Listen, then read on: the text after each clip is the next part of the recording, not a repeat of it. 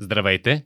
Вие сте с подкаста Приятел за цели, в който споделяме практични съвети как да постигате и най-смелите си мечти с лекота. Аз съм Иван Цукев, а днес имам един специален гост в студиото на Приятел за цели. Това е Ники. Здравей, Ники! Здравей, Иване! Много е интересно да бъда от другата страна на, на интервюраните, като а, интервюран. А, да видим какво ще се получи днес. А, да, правим един много интересен епизод. Вече вървим към завършване на нашия а, така, цял сезон за финансова свобода. Както знаете, Ники е а, човекът, с който сме написали заедно книгата Четирите ключа за постигане на цели. С него сме основали Фундация Приятел за цели. Освен това се занимава нещо, с нещо, с някакви компютри в VMware. Но а, днес ще си говорим на тема финансова свобода, цели. Ник има изключителен опит, мога да кажа, в управлението на, на проекти, така че комбинацията между неговия опит вече е доста, може би над 15 години целенасочена работа в личните финанси, с опита му в а, целеполагането и опита на, в управление на проекти, мисля, че може да споделиш много интересни неща, които хората да а, вземат и да си харесат някаква част от тях и евентуално да си сложат в а, финансовата визия. Защото а, цялата идея на този сезон, който правим за финансова свобода, е да може да вземете различни идеи и да си ги комбинирате, така че да направите една финансова визия. А, започнахме епизод, така, не епизода, ами целият сезон, започнахме с а, едно интродукционно видео какво е визия, какво е финансова визия, защо тя е важна. Това е един от четирите ключа за постигане на цели. След това поканихме много различни гости. Говорихме за лични финанси, говорихме за акции, говорихме за имоти, говорихме за криптовалути, а, всякакви такива теми, които хората ги интересуват, за да могат да си оформят мисленето за финансова визия. И това, което ще направим е, че ще завършим сезона с а, два епизода. Единия, който аз ще интервюрам Ники, а следващия той ще интервюра а, мен, за да си говорим за финансова свобода и всеки да може да каже неговите неща, защото въпреки, че а, ние с теб сме си говорили много, а, имаме доста сходни позиции на тема целеполагане, а, имаме доста големи разлики в финансовата си визия което също е интересно. И нека започнем с това. Какво за теб е финансова свобода? Какво за мен е финансова свобода? Значи, а, това е нещо, което през годините съм м, рафинирал доста пъти. Както ти преди маничко каза, целта на този сезон е да запознаеме хората с различни с различни гости, които от една страна споделят дългосрочно какво имат, какво са си намислили, т.е. каква е визията и какви действия правят за да го постигнат това нещо, защото комбинацията от тези две неща, да знаеш къде отиваш и да, си, да се ангажираш с някакви действия е нещо, което ни прави успешни. А, това, което а, през годините съм, а, до което съм стигнал през годините, е, описвайки моята визия, е, е следното нещо. Аз, си, аз съм си записал днес и си нося а, с мен с пиштовче ли си? С пиштовче съм, да. с пиштовче съм и съм си записал две неща. Интересно е, че съм стигнал до два извода, че за мен финансовата свобода е или пасивен доход, който надвишава месечните разходи, това е първото нещо. Нарочно, между другото, съм ги синтезирал да са много кратки. Това е първото нещо. Второто нещо е, написал съм си или, голяма сума, която може да покрие разходите до края на живота. Това второто обаче е малко трики, защото кога е края на живота е един въпрос, който, който нали, няма, няма такъв лесен отговор. А, така че това са двете неща. Или, с други думи, или имам някакъв пасивен доход, който покрива а, месечните разходи, или имам такова богатство, което ми позволява, общото на същия принцип, да си покрия месечните разходи а, през годините напред. Тук естествено става въпроса колко са годините напред, но това е общо взето начина по който аз съм си а, дефинирал за мене си финансовата свобода. Защо тя е важна за, защо е важна за мене? Защото това ми дава свободата да правя неща, които обичам. А, за мен финансите през първите години на живота ми винаги са били нещо, на което не съм обръщал много внимание. Това си е имало своите последствия. А, но някакси ги имах една такава склонност да ги игнорирам, че не са важни, че няма нужда да мисля за тях. Най-добре е да има достатъчно, за да не ги мисля. да има достатъчно, за да не ги мисля. Обаче тези две неща се оказва, че не могат да бъдат, да върват разделени. Те, за да са достатъчно, трябва да ги мислиш. Ето това е цялата, цялата ловка. Тоест нямаше как да бъдат достатъчно, за да не ги мисля. Това си изиграло и своята положителна роля, разбира се, във времето, защото винаги съм се стремял да намеря начин да изкарвам повече пари. А, което нали, е основата на каквото и да си говорим е една посока на движение за финансова свобода, независимо дали е през инвестиции или независимо какъв е пътя. Тя започва с едно простичко нещо, то е да ги изкарваме тия пари, които ще ни помогнат един ден да стигнем до финансовата свобода. Тоест, това, че на времето съм се опитвал да не ги мисля, толкова ми е помогнало пък повече да мисля за това как, как да станат повече, за да не ги мисля. С годините осъзнах, че всъщност, за да имаш достатъчно, трябва да ги мислиш.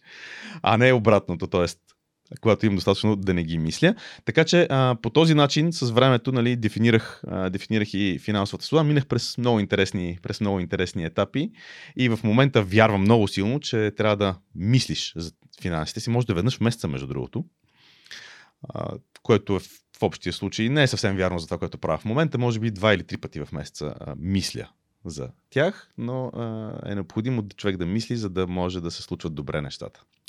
Добре, а как ти вървиш по пътя на финансовата свобода? В смисъл, какви са инструментите? Защото а, в сезона до сега говорихме едни хора предпочитат в имоти да инвестират, други в акции, трети в а, злато, четвърти в криптовалути. Има най-различни инструменти. А, нали, и това не са въобще всички видове. Как, как ти вървиш по този път за финансова свобода? Кои са а, нещата, в да. които инвестираш и които мислиш, че ще те отведат до това място? Или ще го поддържат? Аз ще върна обаче въпроса малко още, още няколко стъпки назад.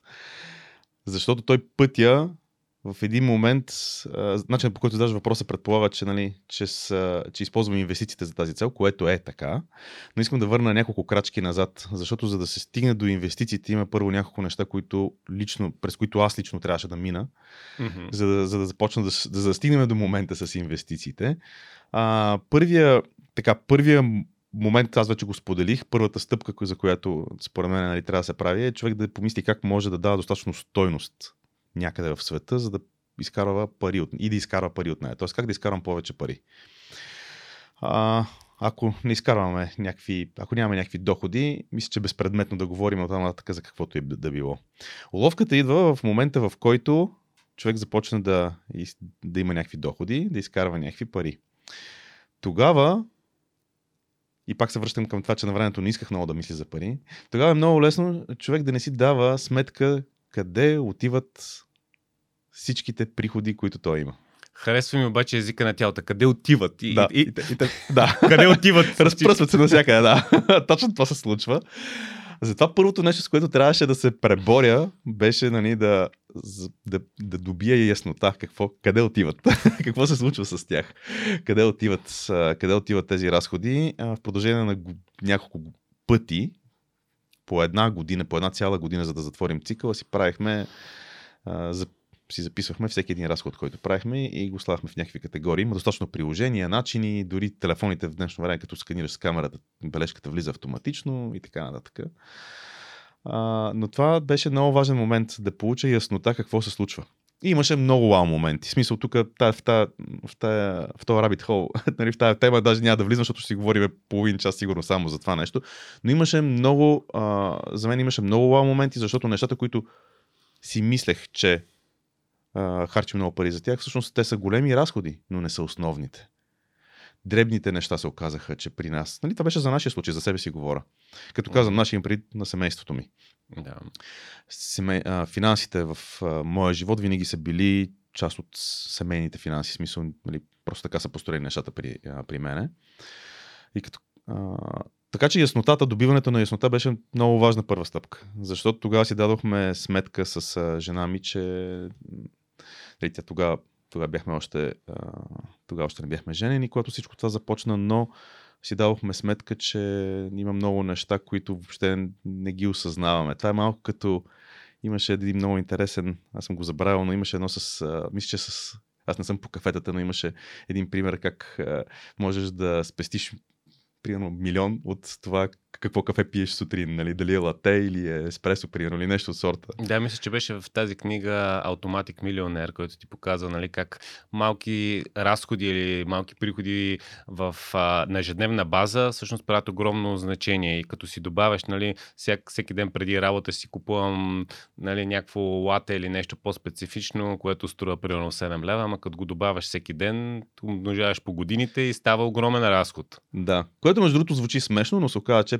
и смисъл, нали, особено на книга, като го прочете човек, и си казва, а, това нали, с котията цигари, с кафето, с не знам си какво. А, обаче, ловката е, че то не е само едно нещо. Той има цял куп такива неща, които не осъзнаваме какво се случва с тях. Тук 5 лева, там 3 лева, там 7 лева и накрая... Оказва се, да. Оказва се, това е, това е човек, докато не го направи, то е много трудно да го повярва даже. Аз си спомням колко вау беше за, за мен това нещо. Така че яснотата беше първото, място, първото нещо, с което трябваше да се, да се, да се случи, за да можем да, да знаем какво да правим от тук нататък. След което, като човек като има яснота, може да направи следващото нещо и то е да ги управлява тия пари, да ги дали контрол, дали управление, дали а, и, и, интегриране на система. Нали, тук вече различни, а, така, по различни начини може да се нарече, но има преди при всички положения едно и също. За да можеш да работиш с парите си адекватно, ти трябва да имаш яснота какво се случва с тях. Тоест първата ти стъпка е яснота, която си направил чрез а, това да следиш разходите си да. в рамките на една година, за да видиш къде какво отива. Точно така, да. Когато човек има яснота, когато има информацията, ние можем да направим някакво управление на нещата, които се случват. Като, не, като няма яснота, ние нищо не можем да направим. В смисъл, яснотата е първата стъпка, за да приеме каква е обективната реалност и да видим как можем да я промениме. От нататък, това, което аз тогава взех като решение, пробвахме между другото с бюджетиране. Бюджетирането за нас не работи, много е сложно, много време ни отнема. А, примерно в първия епизод на този сезон Стоине сподели, че те правят успешно бюджетиране. Ние не успяхме. С, с съпругата ми не успяхме да го направим това нещо. А, тоест, пробвахме го няколко месеца, някакси не ни се получаваше добре. Имаше твърде много усилия, твърде много, може би дори стрес, нали, така са много усилията, пък е нещо такова.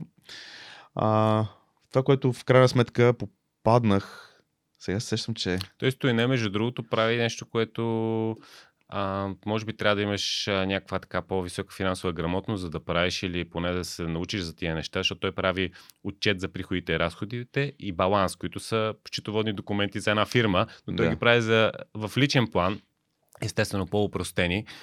И е супер, ако можеш да го правиш това нещо, обаче ако не си се не си работил с такива документи, вероятно за повечето хора ще е трудно, особено, примерно, ако ти си да. опитал на 20 години да го правиш и нямаш и този опит целия. Да, а и може би, между другото, точно това беше проблем, защото моето образование не е финансово. Моето а, образование е в IT сферата, нали, както стана ясно, че се занимавам нещо с компютри, така ли беше? Да. а, така че, а, нали, това, това, това, това се оказа трудно за нас. Исках да те представя просто като някакво IT, ама викам с компютри, за да стане по-ясно. за да стане, да. А, да. Всъщност това, на което попаднах, не си спомням между другото откъде попаднах на тази информация, но има една система на T Harfaker, която се казва Six Jars Money Management System. Аз съм говорил във времето в някои от подкастите ни за нея. Тя е много добра система, която ти казва, а, когато получиш някакви приходи, разпредели ги в 6 буркана, т.е. на 6 места.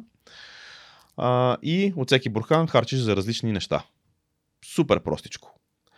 Оказва се, че а, нали, въобще не е сложно за разбиране.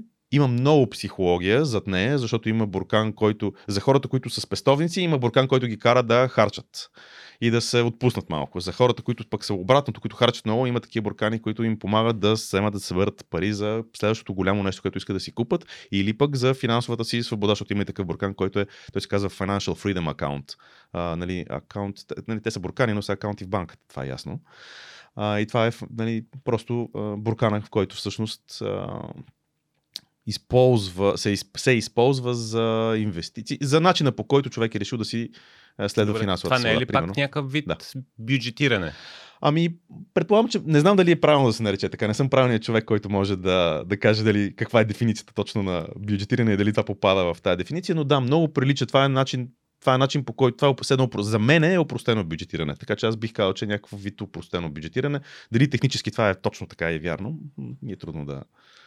Това ти е, след като имаш първа стъпка яснота, това ти е втора стъпка управление. Да, управлението. А, самите самите буркани няма да навлизам сега в темата, защото тя темата е много интересна и Кажи много два, дълга. два-три просто, за да може, ако, ако на хората им стане любопитно, да, да, да се зароват и да потърсят информация просто какво представлява тази, тази система. Ами, накратко, те са, те са 6 буркана. Най-интересните са, може би, един е Financial Freedom аккаунта, т.е. този буркан, който е за финансовата свобода. Сигурно много хора са чували принципа, той от Кю, и Киосаки го казва, и най-богатият човек в Вавилон, книгата, който е слушал или е, глед, или е чел, или е, гледал, или е чел също, нали, се говори за един много важен принцип, който е отделяй първо пари за себе си, нали, за бъдещето си. Те там ги разделят на по 10% или нещо такова беше, не си спомням как бяха. А, но идеята да заделиш първо пари за себе си, всъщност това е Financial Freedom аккаунта, в който ти преди да платиш а, каквито и да било там данъци, сметки, каквото и да е, всъщност това е идеята, че този буркан, като сложиш пари в него, те отиват за светлото бъдеще. Тоест това е Financial Freedom аккаунта, който ти запълваш. Той- Това е един интересен, а, според мен е много важен буркан. Чакай Може би е толкова за светлото интересен. бъдеще или за черни дни? Въпрос на гледна точка. моя, моя начин на изразяване е този с, светлото бъдеще. а, да. Ами, е, сега ще влезем в една много дълбока тема с това бели пари за черни дни. Дай да не отиваме там. това чисто психологически според мен не е правилно, ама това е... Не. Друг но интересен буркан е този, който е плей буркана. Това са пари, които трябва задължително да бъдат изхарчени за нещо, което е, не се счита за разумно. Когато, е, когато има такъв буркан, обикновено в... А... Ще върна стъпка назад.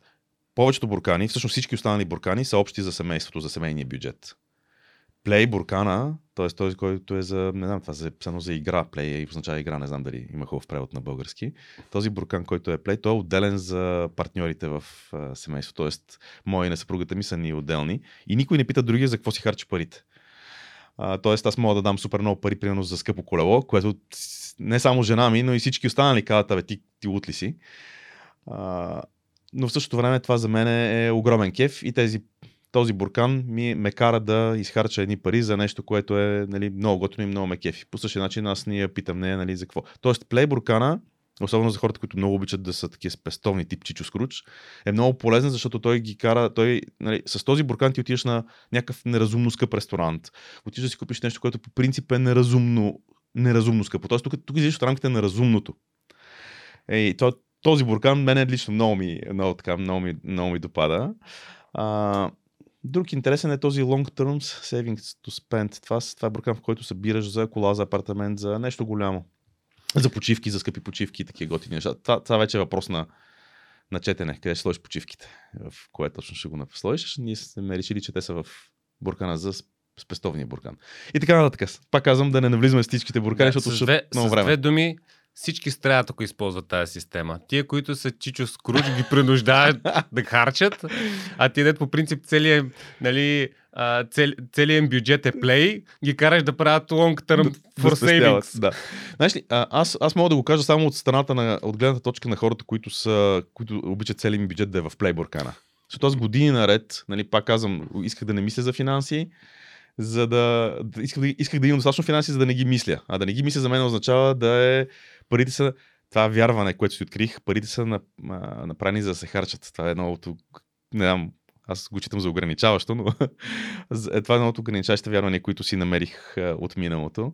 И мога да говоря от позицията на точно на тези хора, които сега в момента ми е много лесно, защото аз имам плейбуркана, знам колко е той и си харча с удоволствие парите от него, но в същото време знам, че а, това страдание, което съм изпитал в даден момент от живота си, че съм работил в продължение на 10 години, примерно, и съм изкарал някакви пари, които са много над средното в България, и в същото време нямам, деца вика, нищо заделено. Са, имам супер нали, богат а, такъв експ... а, преживяване, много преживяване, много супер богат път на преж... свързан с преживявания.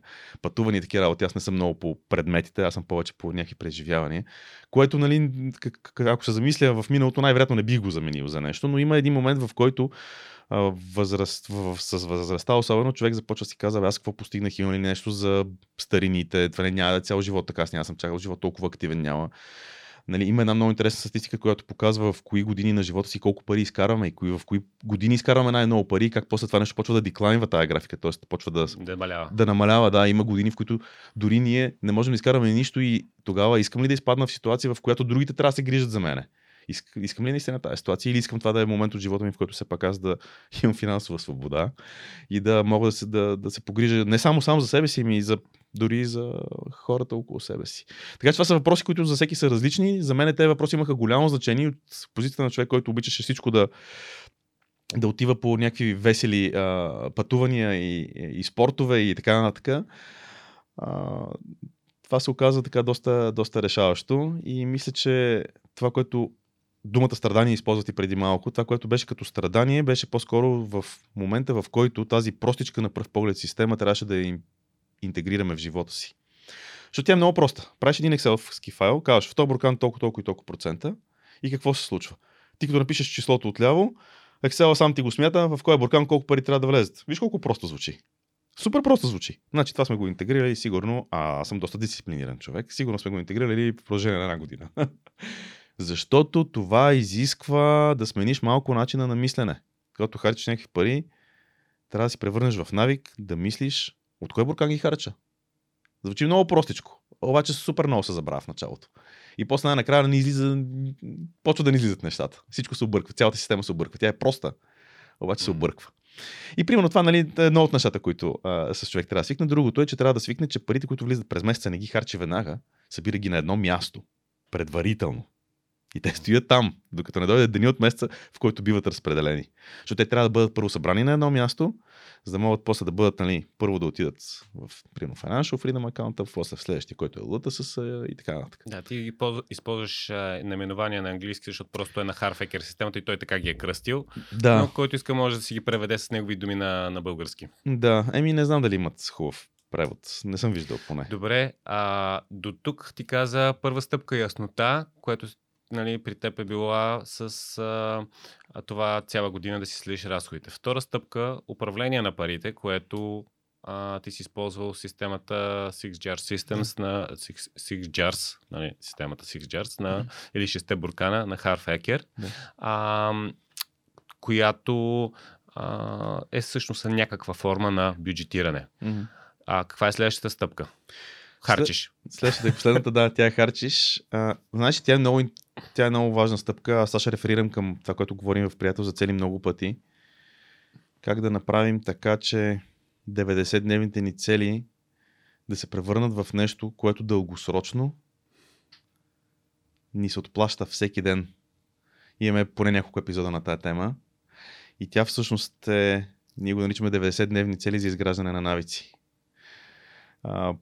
И в книгата постоянно говорим за това нещо, и в подкаста имаме поне един-два епизода по темата, и на workshopите говорим за изграждане на навици.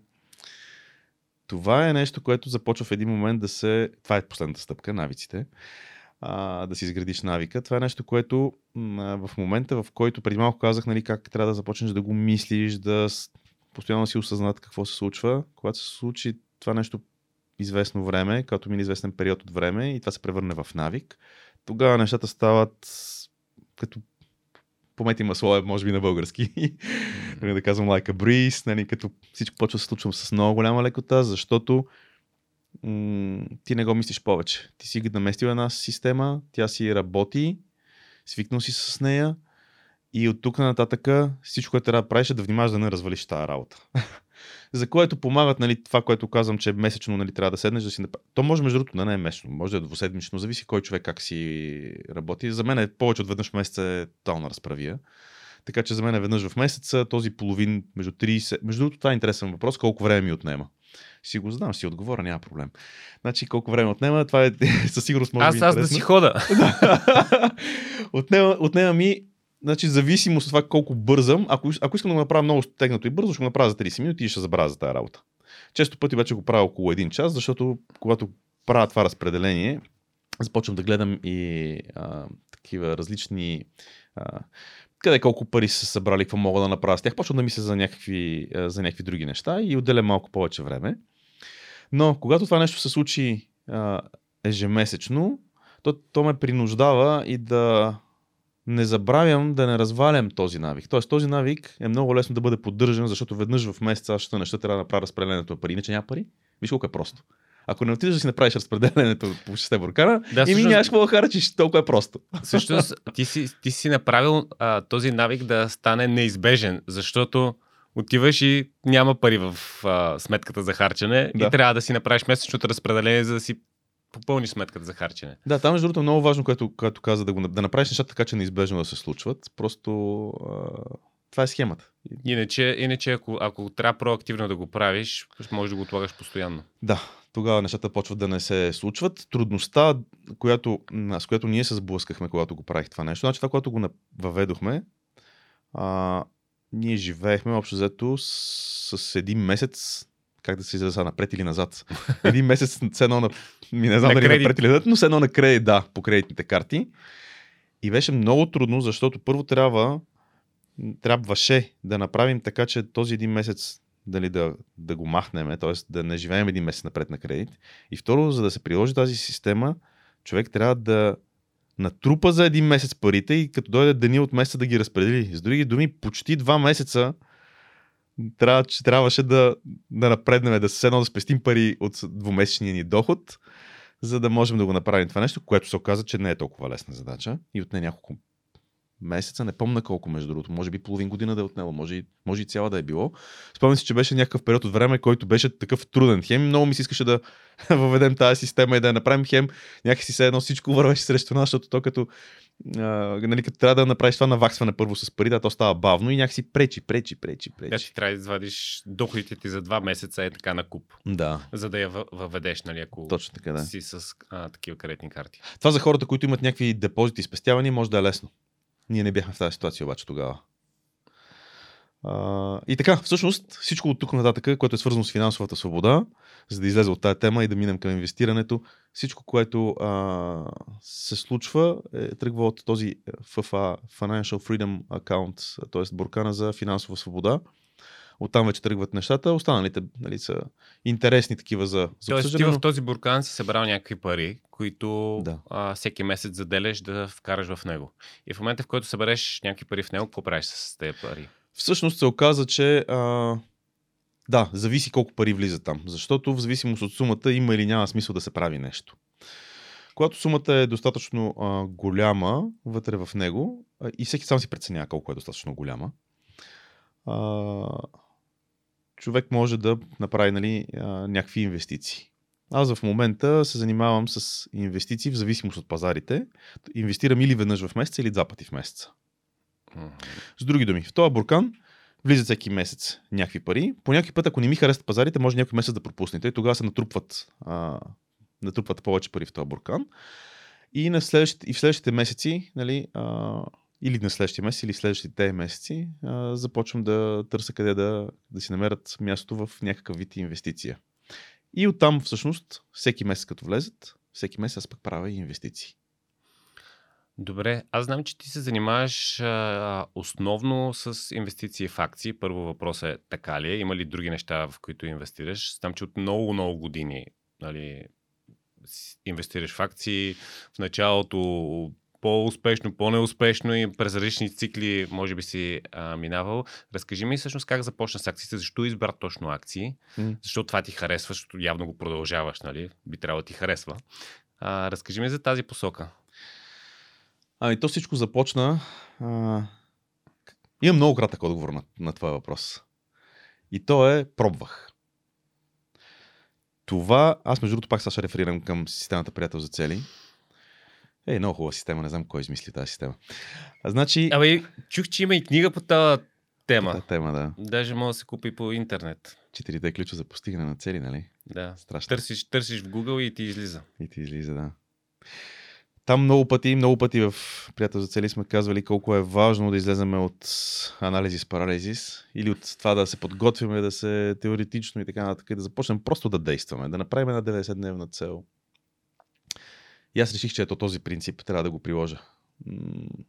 Годината беше някъде 2012-2014, не си спомням точно кога беше.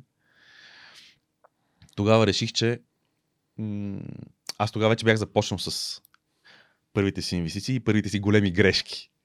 Имах, значи имам един от доста така скъп урок, който беше 2 Кажи за грешките, кажи за 7-8. грешките сега. Е, сега ще кажа, само секунда. А, да довърша как започнах, защото това ме попита да довърша първо първия въпрос. А, как започнах? Просто пробвах много и различни неща. За което много ми помогна един курс, който точно стои не, който беше в първия ни епизод на сезона.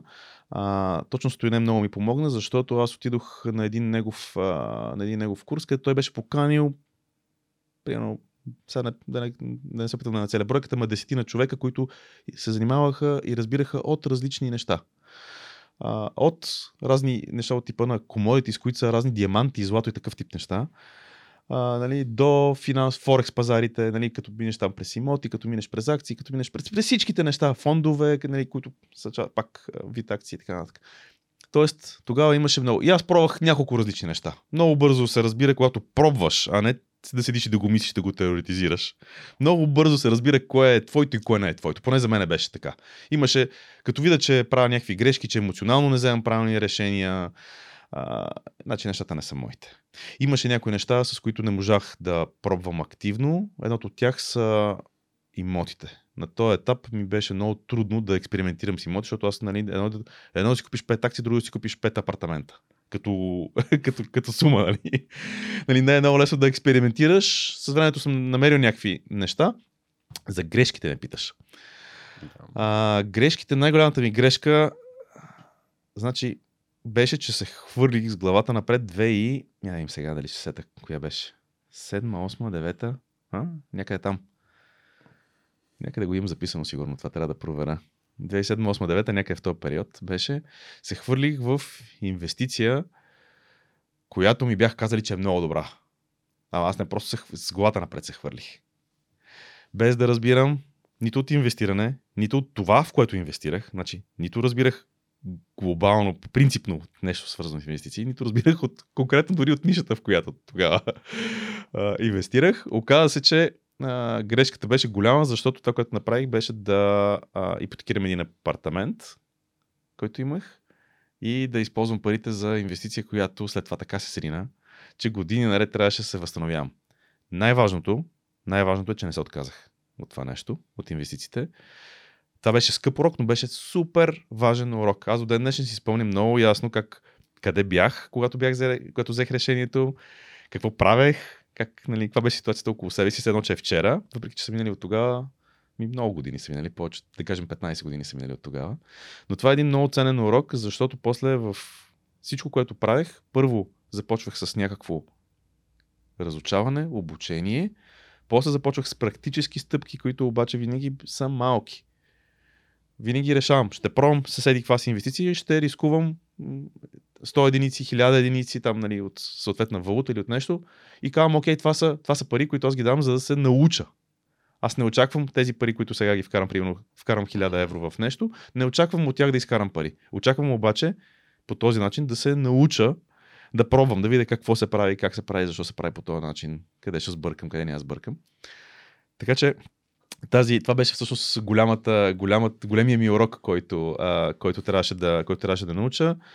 Покрай него, покрай това, което се случи, научих и още някои много ценни неща, свързани с заеми, с кредити, как да ги изплащам по такъв начин, че да имам минимални лихви към банката. А, тоест, тук, тук по принуда, неволята ме научи на много интересни работи, свързани с а, кредити и банки. Да.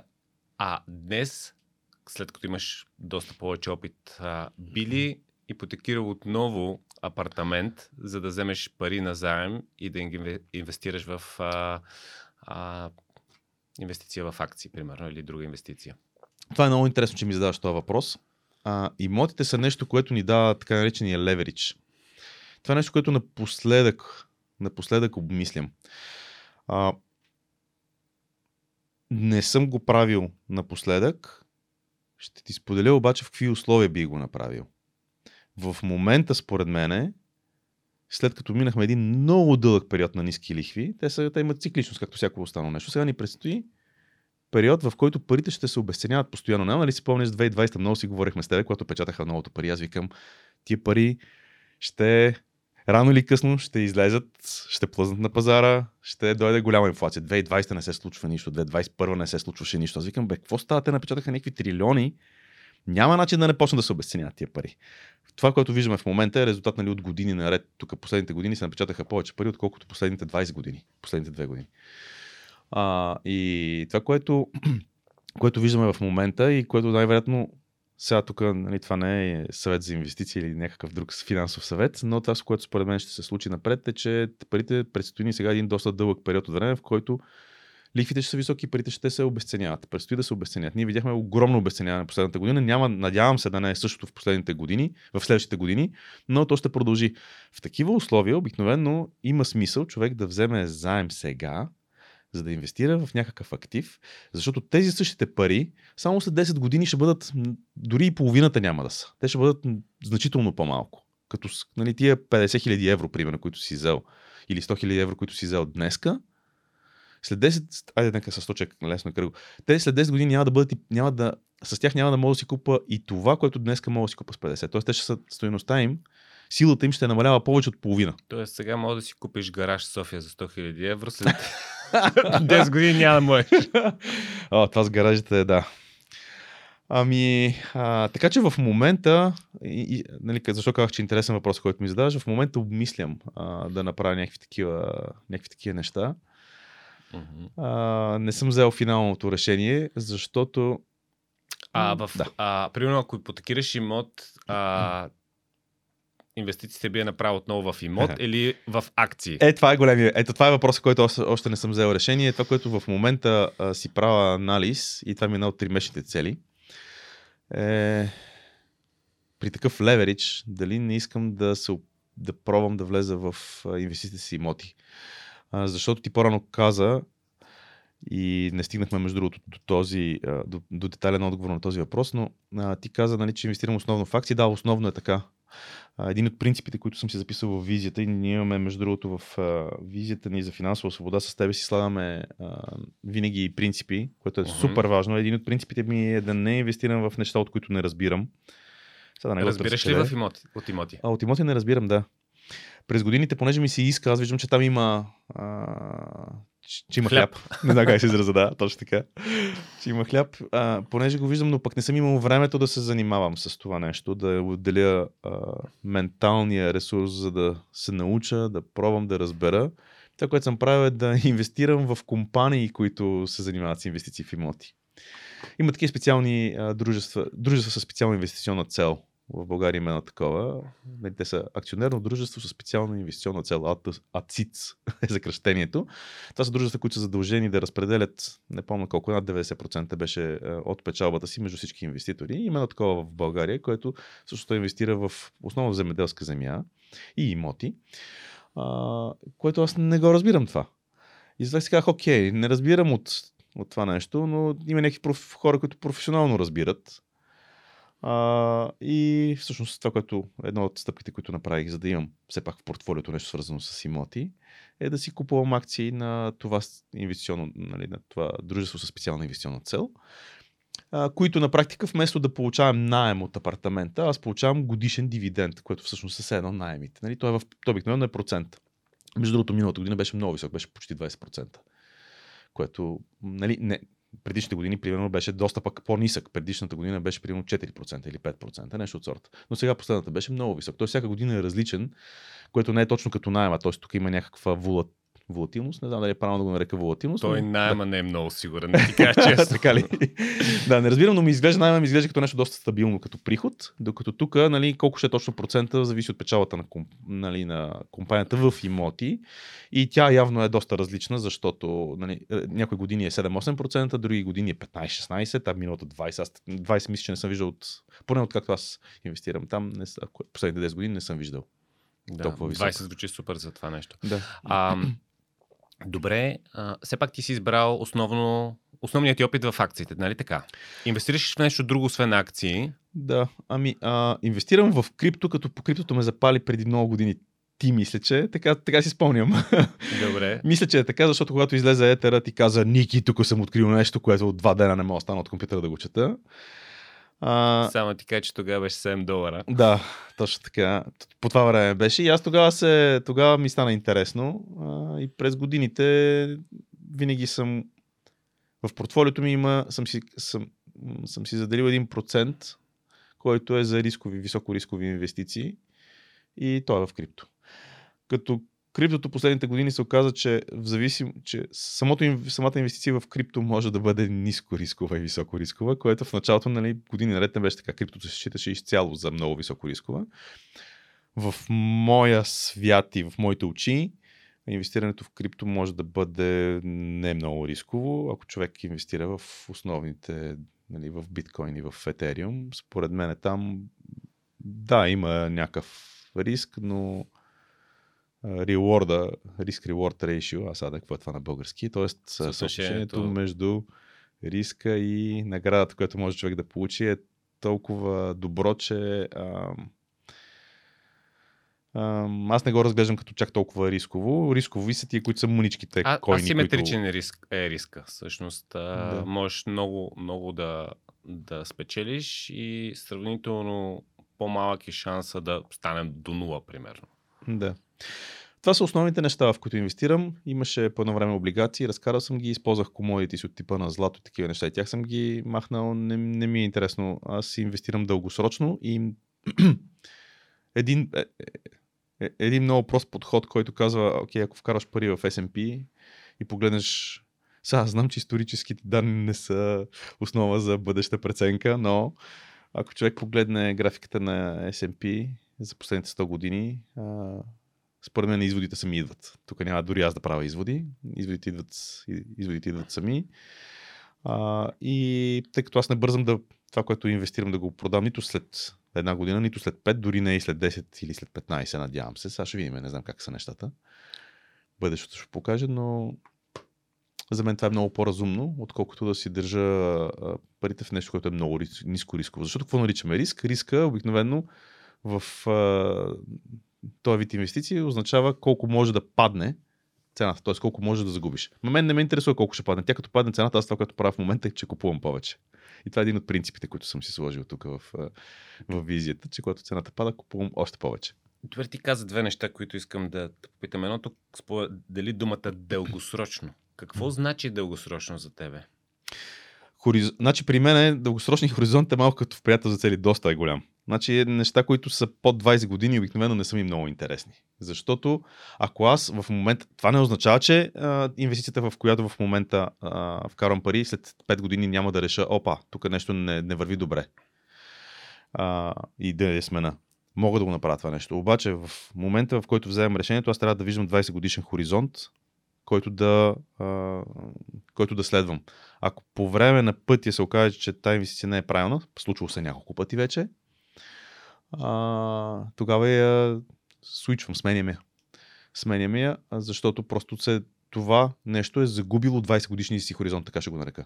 Когато mm-hmm. загуби хоризонта си, когато загуби а, потенциала, който аз виждам след 20 години това нещо да, да има, тогава, го, тогава се отказвам от него.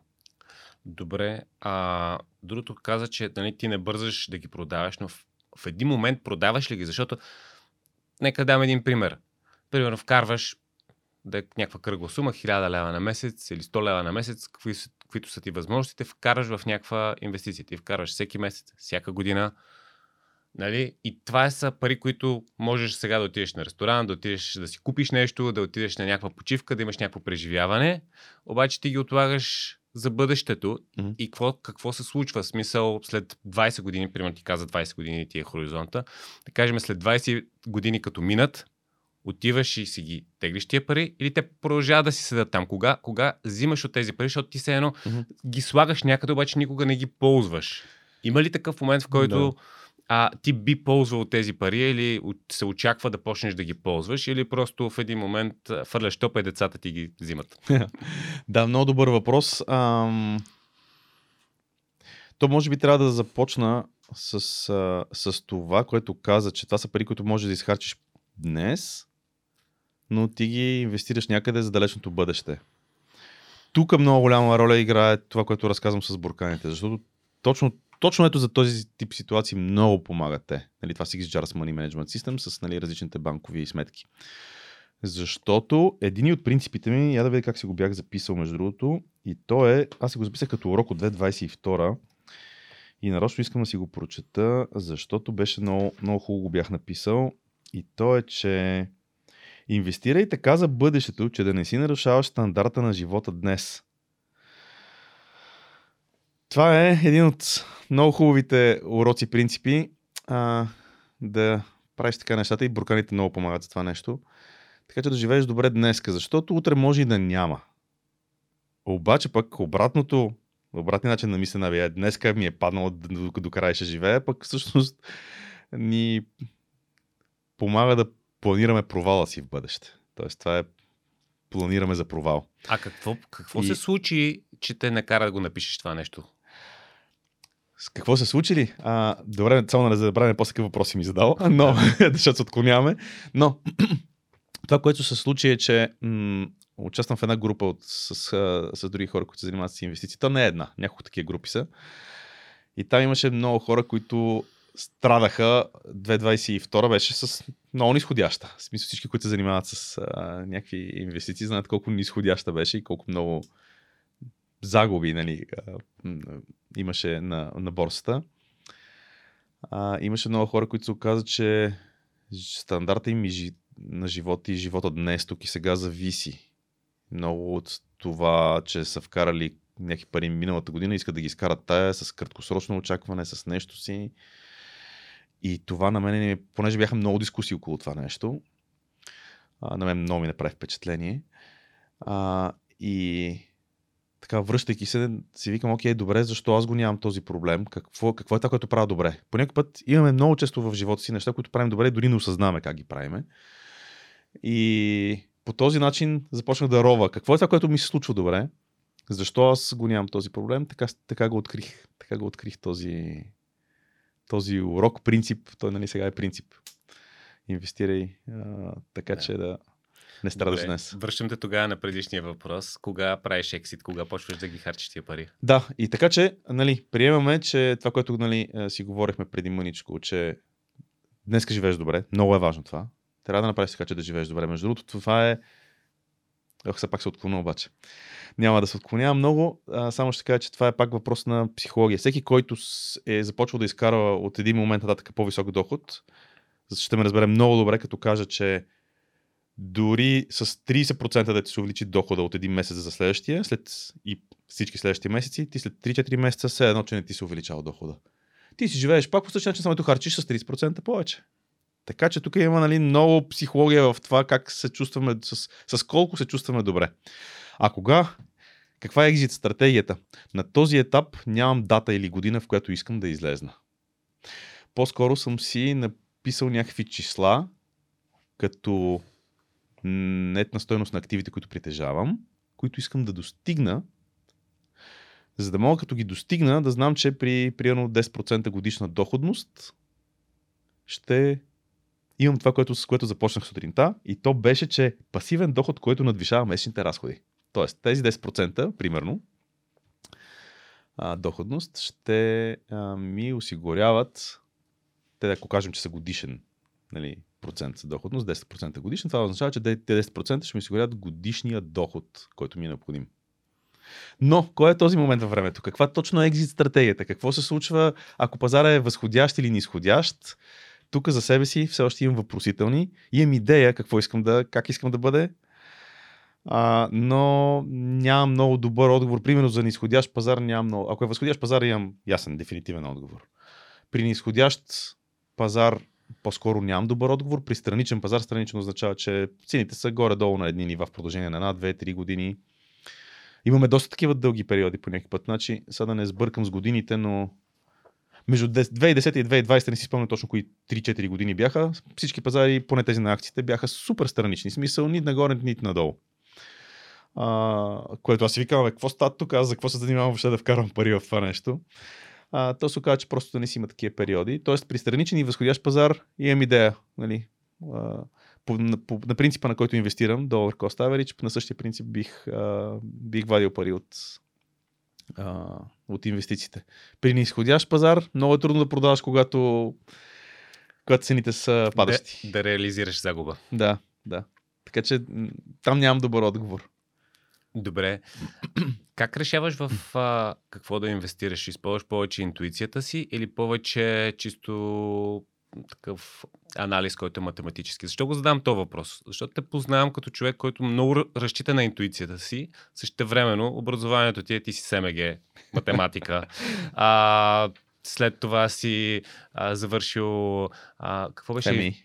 Фе, физико-математически нали, факултет, а, което пак е много аналитично мислене. Тоест, ти имаш много аналитично мислене, също времено а, имаш и достъп до интуицията си. Кое използваш?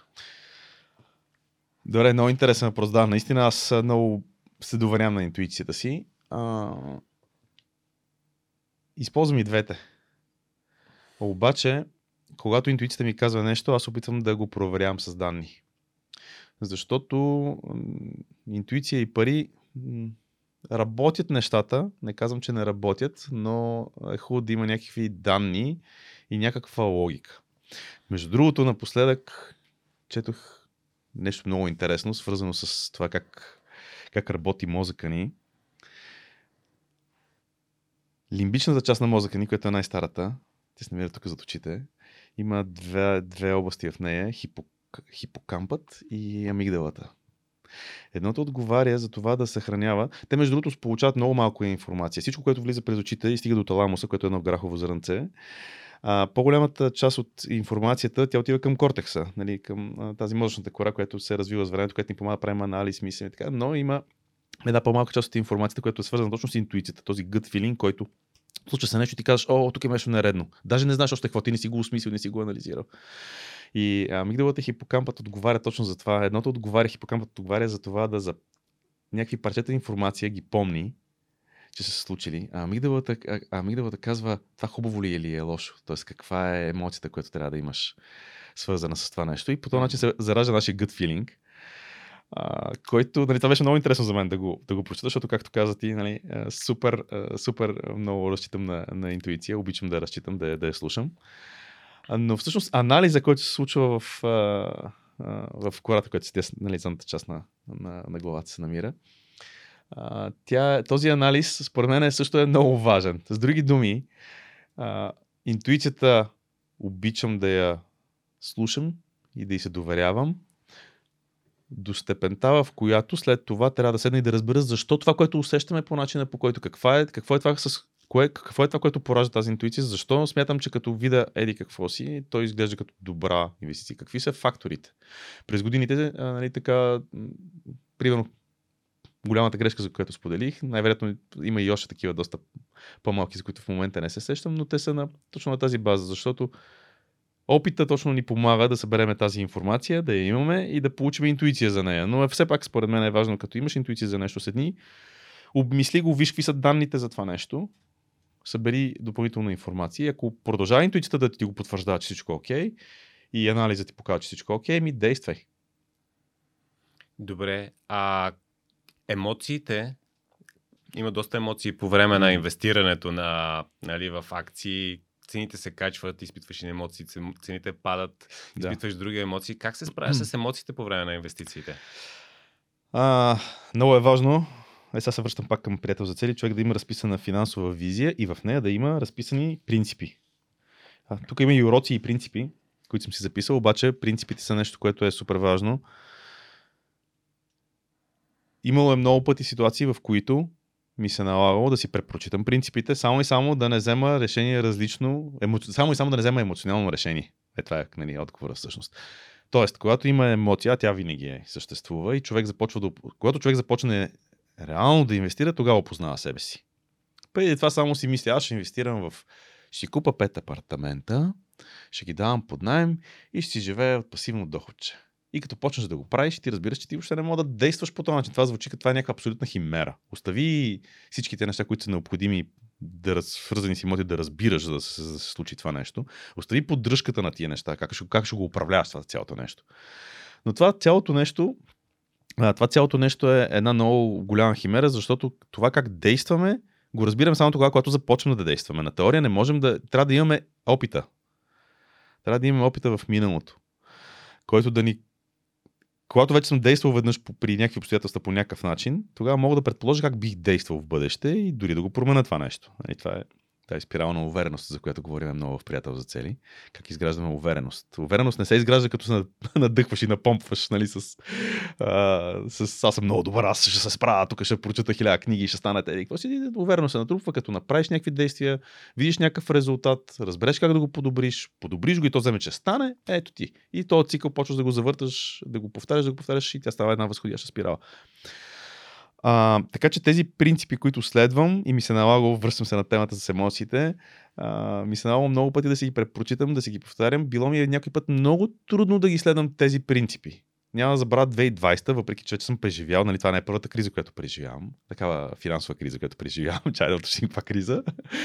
А, не е първата финансова криза, през която минавам и, и, и на база на предишния ми опит съм си написал някакви принципи супер трудно ми беше да купувам, когато всички продавах.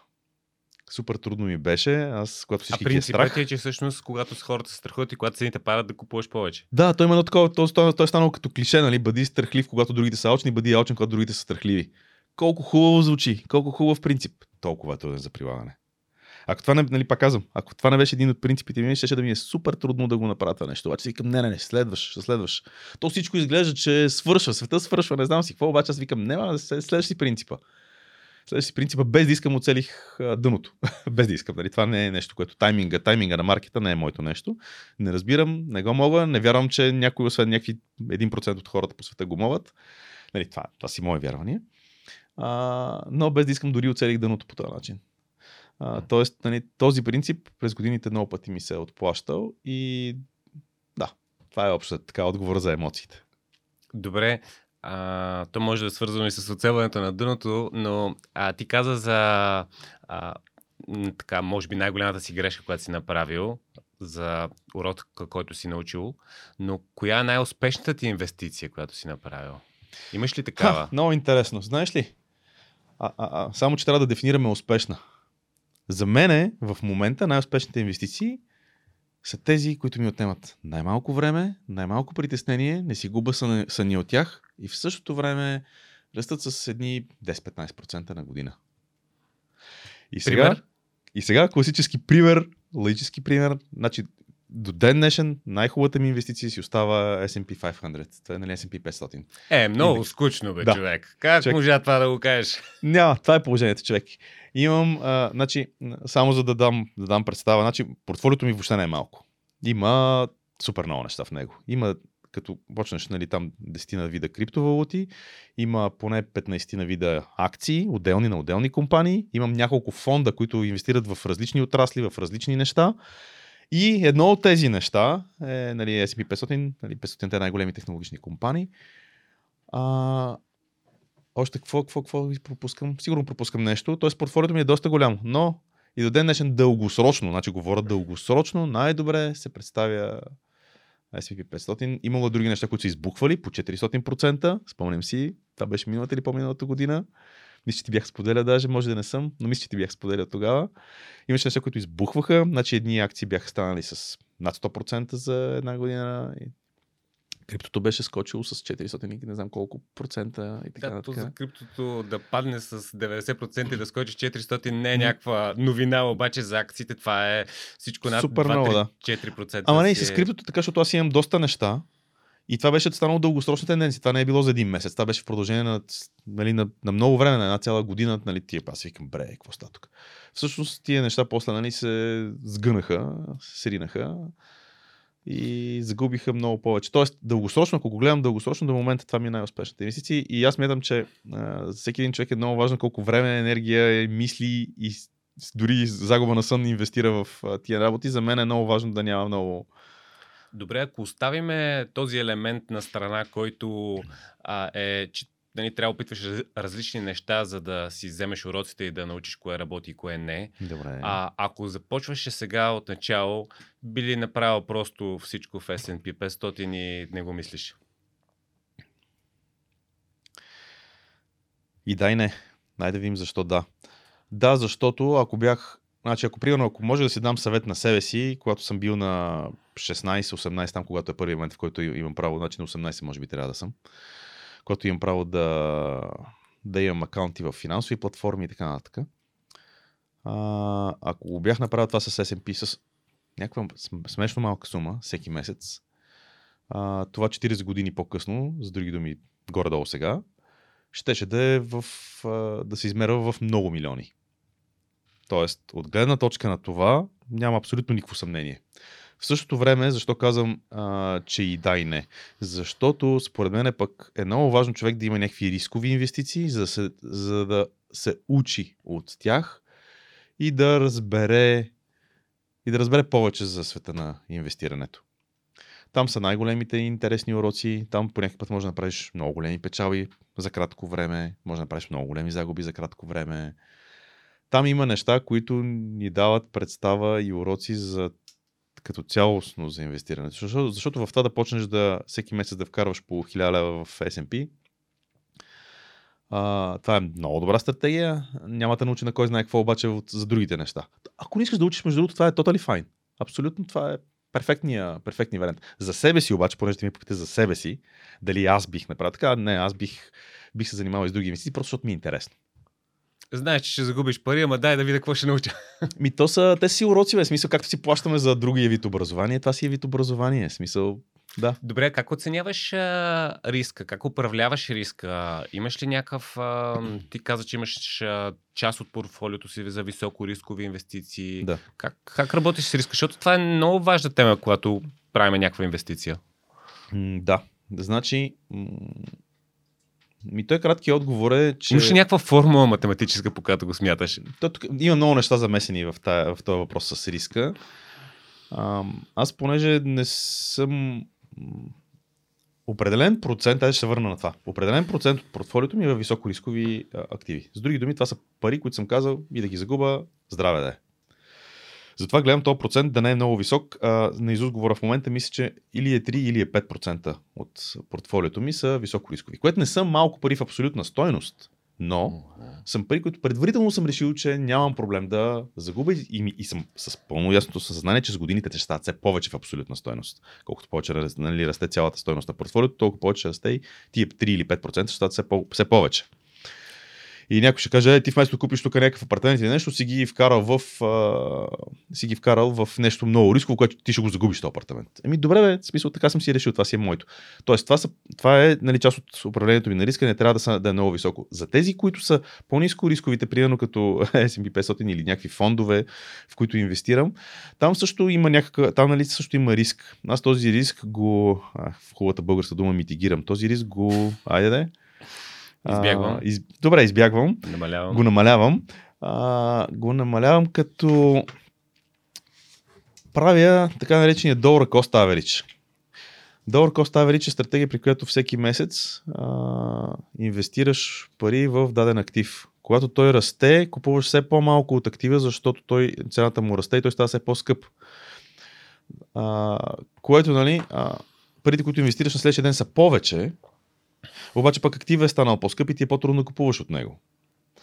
Аз лично с годините си обърнах начина на мислене, не обичам да купувам и не ми е хубаво да купувам, когато обикновено даже намалявам размера на покупките, когато цените растат. Това е само да отида, чувствам го по същия начин, по който го чувствам, като отида в магазина и цените се дигат се всеки изминал ден, и не искам да купувам някакси, смисъл вътрешно. Да, да, ама не читваш ли така, нали, защото долар cost average принципа е, е Едно също, едно, да. Примерно един и същи период, примерно един месец, Да. една и съща сума. И не гледаш каква е цената. Нали? Това е философията. Да, това е философията а, и, и горе-долу, горе-долу е спазвам. С една условност, която аз съм си добавил за себе си и която се оказа във времето, че работи доста добре. И тя е, че държа един буфер от пари, а, който в този FFA Буркан, Financial Freedom Account Буркана, а, в който а, когато държа там този буфер и цените за пазара започнат да падат, тогава купувам по повече. Използвам този буфер и го изхарчвам. А когато растат цените, тогава а, сумата, която инвестираме е малко по-малко от това, което влиза в буркана, нали, е, е по-малка, не малко или много, ми е по-малко от това, което влиза в буркана и по този начин в буркана се натрупва буфера. Е, това е всъщност стратегията при растящ пазар. Е, так, виж колко е просто цялото нещо. При растящ пазар по този начин аз трупам буфер, при нисходящ изхарчвам буфера и купувам при нисходящ пазар. Сега попитаме как а, управлявам риска и аз тръгна да ти казвам, че при когато расте актива, който купувам всеки месец, аз мога да си купувам по-малко от него. Да, инвестицията, която съм направил вчера, днес е с нараснала, но пък мога да купувам по-малко. Когато е нисходящ пазара, инвестицията, която имам до момента, вчера е била 1000 лева, днес вече е 800 лева, но пък с новите свежи пари, които вкарвам, а, аз купувам повече дялове. Повече акции, примерно, или повече дялове а, което ми помага в следващия момент, когато цените тръгнат обратно нагоре, тези повече дялове изведнъж много бързо компенсират с много малък процент покачване в цената на актива. А, с много малко се получава зануляване, т.е. стигам до парите, които съм инвестирал, стигам до нулата и съответно там натък растат. Долар Cost Average е една много риска върс, нерискова стратегия за, за инвестиции, която аз много харесвам. Едно един от принципите ми е, че Първият принцип е Dollar Cost Average стратегия, дори когато парите са налични предварително. Дори когато парите са налични предварително, няма, не мога да отида да ги. Не мога да, примерно, отида да, на куп. да вкарам всичко на куп, да. Ами трябва да го разпределя в някакъв период за една година, за две години, зависи за какво става дума. Тоест, получил си някаква голяма сума по някаква причина. Да. Дори няма. И, и в момента е, ти изглежда много добра цената, няма да я вкараш в момента цялата сума. Точно така. Съвсем, това между другото е а, нали, walk the talk, смисъл това, което говорим, а, че, го, че го правим. Съвсем, съвсем наскоро, в момента съм в такава ситуация, в която имам една сума пари, която спазвайки се този принцип, се задължих себе си, защото в момента пазара ми изглежда много подходящ. А обаче това си е прогнозиране, което аз знам, че няма как да позная. И не знам дали в, в момента, нали, нали знаеш, в момента със сигурно си забелязал, нали, има, като изключим криптото, в момента нали, пазарите на акциите са много надолу. Фалираха разни банки в технологичния сектор, които съпортват технологичния сектор, кредитират технологичния сектор и така нататък. И в момента пазарите са много надолу. И аз съм супер изкушен в момента при тия падащи цени да отида и да издумкам да, всичко. Защото си купува на високите от при, при година, година и половина. Ми даже от преди 3 месеца, да. Нали, смисъл. Uh, и съм супер изкушен от това нещо. Обаче този принцип ми каза, че нямам право да го направя. и затова в момента вкарвам нали, на, на някакви траншове, които, са, които, съм си, които съм си ги разпределил и, и не ги вкарам навън, защото утре може да се окаже, че, че, че сме много далеч от някакви дана или нещо и че може да се окаже, че като казвам утре им преди примерно следващия месец или след два месеца, нещата са всъщност още по-надолу и още по-изгодно да се купува. И така. Добре. А, всъщност ти сподели страшно много полезни съвети, истории. Мисля, че ще бъде много полезно. Има ли нещо, което пропускаме? А, бих искал да те помоля ти да завършиш този епизод с неща, които са някакви твои навици, принципи, които са ти важни за теб, но не сме споделили до този момент. Ами, знаеш, може би ще е интересно. Тук съм си записал няколко урока от миналата година, които Перфектен те, финал. Те, да, те са оформили от, от 2022 година са уроците. Те са оформили а, просто миналата година и съм си ги записал и то съм си ги записал към визията. Честно си признавам, че това го бях забравил преди сега да... Въпреки, че съм го правил само преди е, 4 месеца. За това е важно да си записваме. Да си записваме, да. Точно така, ако имаш писмени, ако, някак, не, ако нямаш писмени цели, значи нямаш цели, нали така беше? Е. Принцип, което за цели. Е, така. Значи, едното е, а, първи урок е разбирай по-добре бизнеса на компаниите, в които инвестираш. Това съм си го написал във връзка с риска, който поемам. Защото когато не разбирам бизнеса на компанията, в която инвестирам пари, аз поемам риск, който не знам какъв е. А, аз инвестирам основно, ти каза в началото, че се занимавам нещо с компютри. А, компаниите, в които инвестирам, са почти изцяло в технологичния сектор. И повечето са IT, две от тях са, са конкурент на продукта, по който работя в момента. С други думи, аз разбирам какво правят те. А, така че това е нещо, което нали, това е един от уроците. А, втория урок е не се отклонява от стратегията и принципите, променяй ги само след ретроспекция и придобит нов опит. С други думи, не се подавай на емоциите, отклонявайки се от стратегията и принципите, вземи решението, т.е. Нали, ретроспекцията означава, че трябва да си направя преглед, да видя какъв е нови опит, който съм добил, нещо ново съм научил, нещо ново съм разбрал, някакъв нов опит съм придобил и тогава вече мога да ги променям. Само тогава да се променят тия неща. А, а, трети урок. Алчността може да е по-лош съветник от страха. Значи, това е много интересен урок. Защото а, страха ни кара да сме внимателни и най-много да пропуснем някаква възможност от страх. Тоест, там имаме пропуснати възможности. А очността обаче е това, което ни кара да сме неразумни и тогава можем да направим много по-големи грешки, защото не сме обрани в действията си. А, защото сме ентусиазирани. И е много по-възможно да направим някаква много голяма, интересна, хубава грешка. Виж как се изразявам само хубава грешка. Тоест, нещо, което да боли много повече. А, и, и това мисля, че въжи така, може да бъде като, може да бъде казано в м- аспекта на всички хора, нали, не само за себе си. Така си мисля. Това си е моят урок, нали, в крайна сметка, нали, урок номер 3. А, четвърти урок аз го сподели вече. Инвестирай така за бъдещето, че да не си нарушаваш стандарта на живот днес.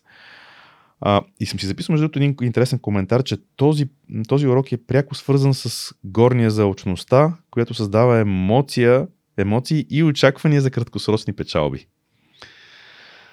А, тоест, тук уловката е точно това, което разказах малко по-рано, че нали, виждам някакви хора, които на базата на алчността, на желанието си, на емоцията, правят днес някакви инвестиции, които очакват след няколко месеца да донесе много пари, развалят си стандарта на живот по този начин и нещата се случват трудно.